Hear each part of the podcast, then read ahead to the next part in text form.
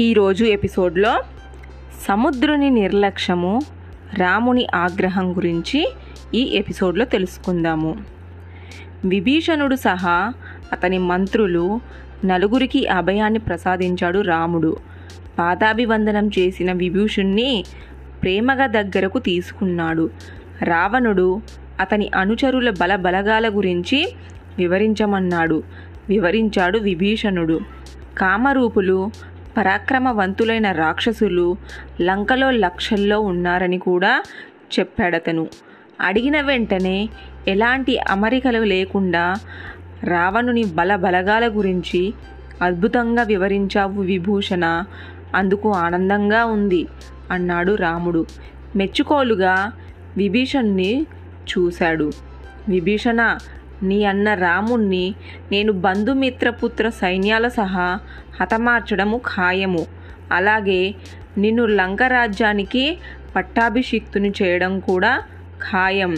అనుకున్న ఈ రెండు పనులు జరిగే వరకు నేను అయోధ్యలో అడుగుపెట్టను. ఇది నా శబదం అన్నాడు రాముడు. నువ్వు అనుకున్నది సాధిస్తావు రామా నీపై నాకు నమ్మకం ఉంది అన్నాడు విభీషణుడు. చేతులు రెండు జోడించి రామునికి నమస్కరించాడు. రామ ఇక నా ప్రతిజ్ఞ విను. నా బొందిలో ప్రాణాలు ఉన్నంత వరకు రాష్ రాక్షసుల్ని హతమార్చేందుకు లంకను నాశనం చేసేందుకు నా సర్వశక్తులు నీకు ధారపోస్తాను అన్నాడు విభీషణుడు. రాముని చేతిలో చెయ్యి వేసి ప్రమాణం చేశాడు. తన చేతిలోని విభీషణుని చేతిని తేరిపారా చూశాడు రాముడు.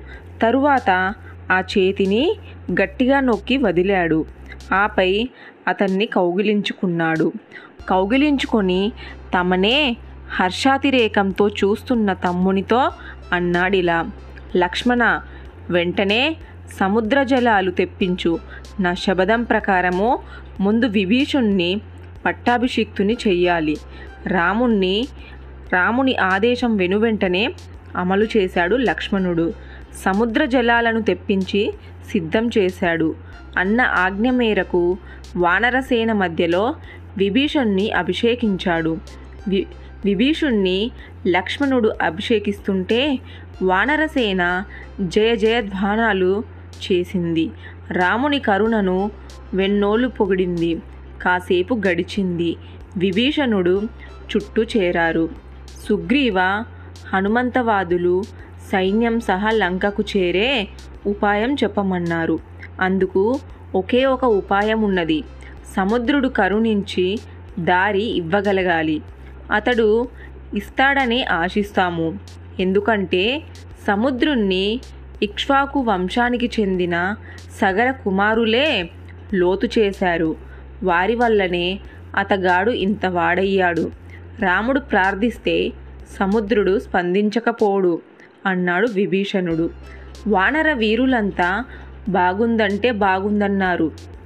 విభీషణుని మాటను మెచ్చుకున్నారు. వెళ్ళి రామునికి అదే మాట చెప్పారు. అతని ఆలోచనలో పడ్డారు. అపార సేనవాహినితో శ్రీరామ సుగ్రీవులు సముద్ర తీరంలో విడిసిన సమాచారాన్ని రావణునికి తెలిసింది. చారుడు శార్దులుడు చెప్పాడది. ఆ వార్త విన్న దగ్గర నుండి రావణుడికి నిద్ర రాలేదు. నరవానరులు సమాచారం మరింత కావాలనుకున్నాడతను. మరోచారుడు శకుణ్ణి పిలిచాడు. సుగ్రీవుణ్ణి రహస్యంగా కలుసుకోమని ఆదేశించాడతన్ని. రాయభారిగా రాచకార్యాన్ని చక్కబెట్టమన్నాడు. చెప్పాల్సింది చెప్పి పంపించాడు. పక్షి రూపంలో ప్రయాణించి సముద్ర తీరానికి చేరుకున్నాడు శుకుడు. ఒంటరిగా ఉన్న సుగ్రీవుణ్ణి కలుసుకున్నాడు. నమస్కరించాడతనికి ఎవరు నువ్వు? అడిగాడు సుగ్రీవుడు. నేను రావణుని రాయభారిని. నా పేరు శుకుడు. రావణుని రాయభారి అనగానే శుకుడి కోపంగా చూశాడు సుగ్రీవుడు. అంతలోనే తమాయించుకొని అడిగాడిలా ఏమంటాడు మీ రాజు? మా రాజు ఏమన్నది? ఆయన మాటల్లోనే చెబుతాను. వినండి. చెప్పు సుగ్రీవా? నువ్వు మహారాజు కుమారుడివి శూరుడివి నాతో సమానమైన వాడివి అలాంటి నీకు రాజభ్రష్టుడై అడవుల్లో తిరుగుతున్న రాము రామునితో స్నేహం అవసరమా? అతన్ని స్నేహితుడు చేసుకున్నావు. సరే నాతో విరోధం నీకెందుకు? ఆలోచించు. మీ అన్న వాలితో నేను చేసుకున్న ఒకనాటి ఒప్పందం ప్రకారము నువ్వు నాకు సోదర సమానుడివి.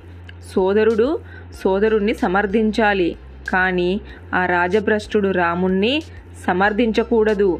అయినా నేను ఆ దేశదిమ్మరి భార్యను అపహరించడం వల్ల నీకు వచ్చే నష్టం ఏమిటో నాకు తెలియడం లేదు. నాకు తెలిసిందల్లా ఒకటే.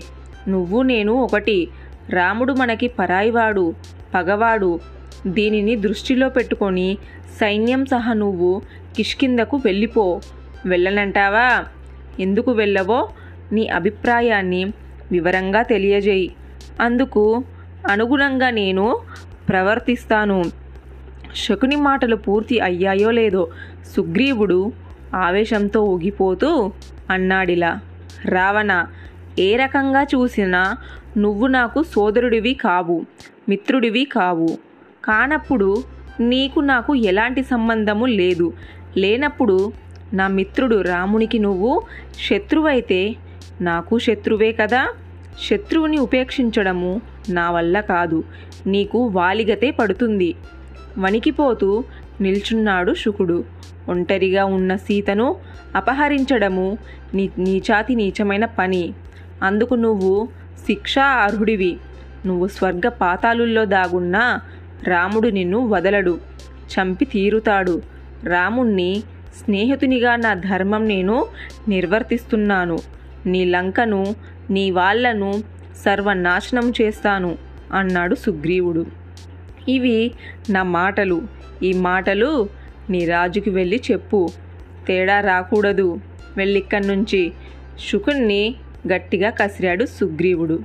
తన కసురుకి మరింత వణికిపోతున్నట్టుగా నటిస్తూ మరోపక్క శత్రు శిబిరంలో ఏర్పాట్లను క్రిగంట చూస్తున్న శుకుణ్ణి గమనించాడు సుగ్రీవుడు.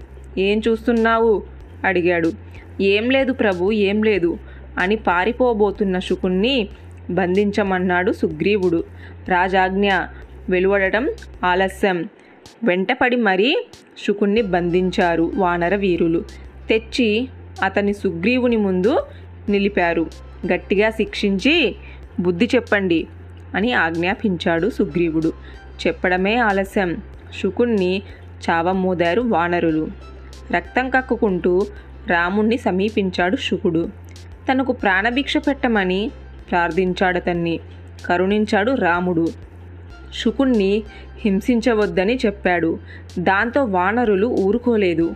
అయితే శుకుడు చారుడు కాబట్టి అతని నిర్బంధించడం తప్పు కాదన్నాడు ప్రముఖులు. దాంతో శుకుణ్ణి నిర్బంధించారు.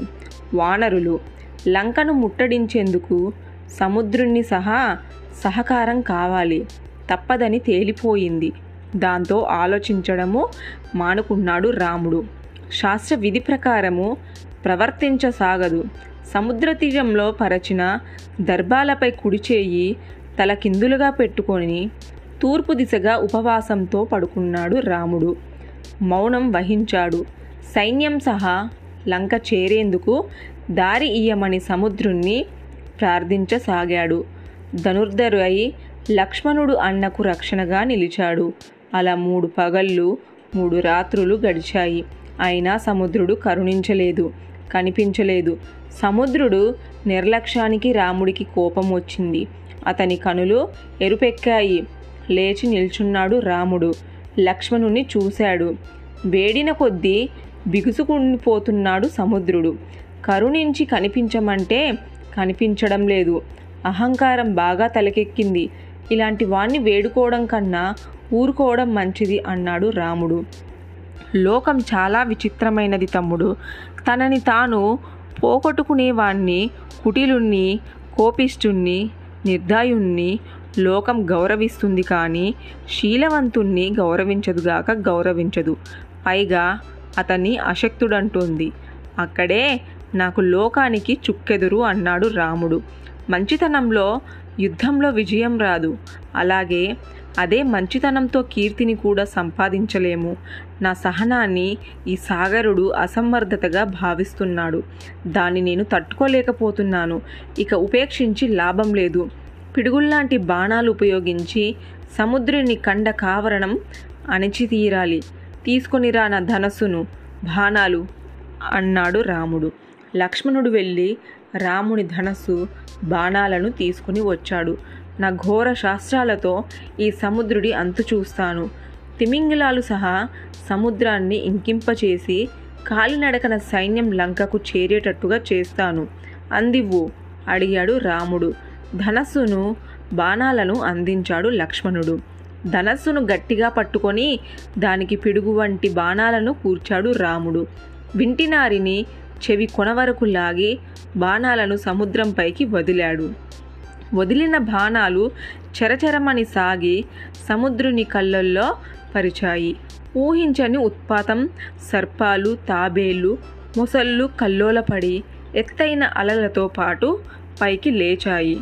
పెద్దగా ధ్వని చేశాయి. అట్టడుగు నుండి సాగరము కాగుతున్నప్పుడు కలకలా పడింది. తర్వాయి భాగం నెక్స్ట్ ఎపిసోడ్లో తెలుసుకుందాము.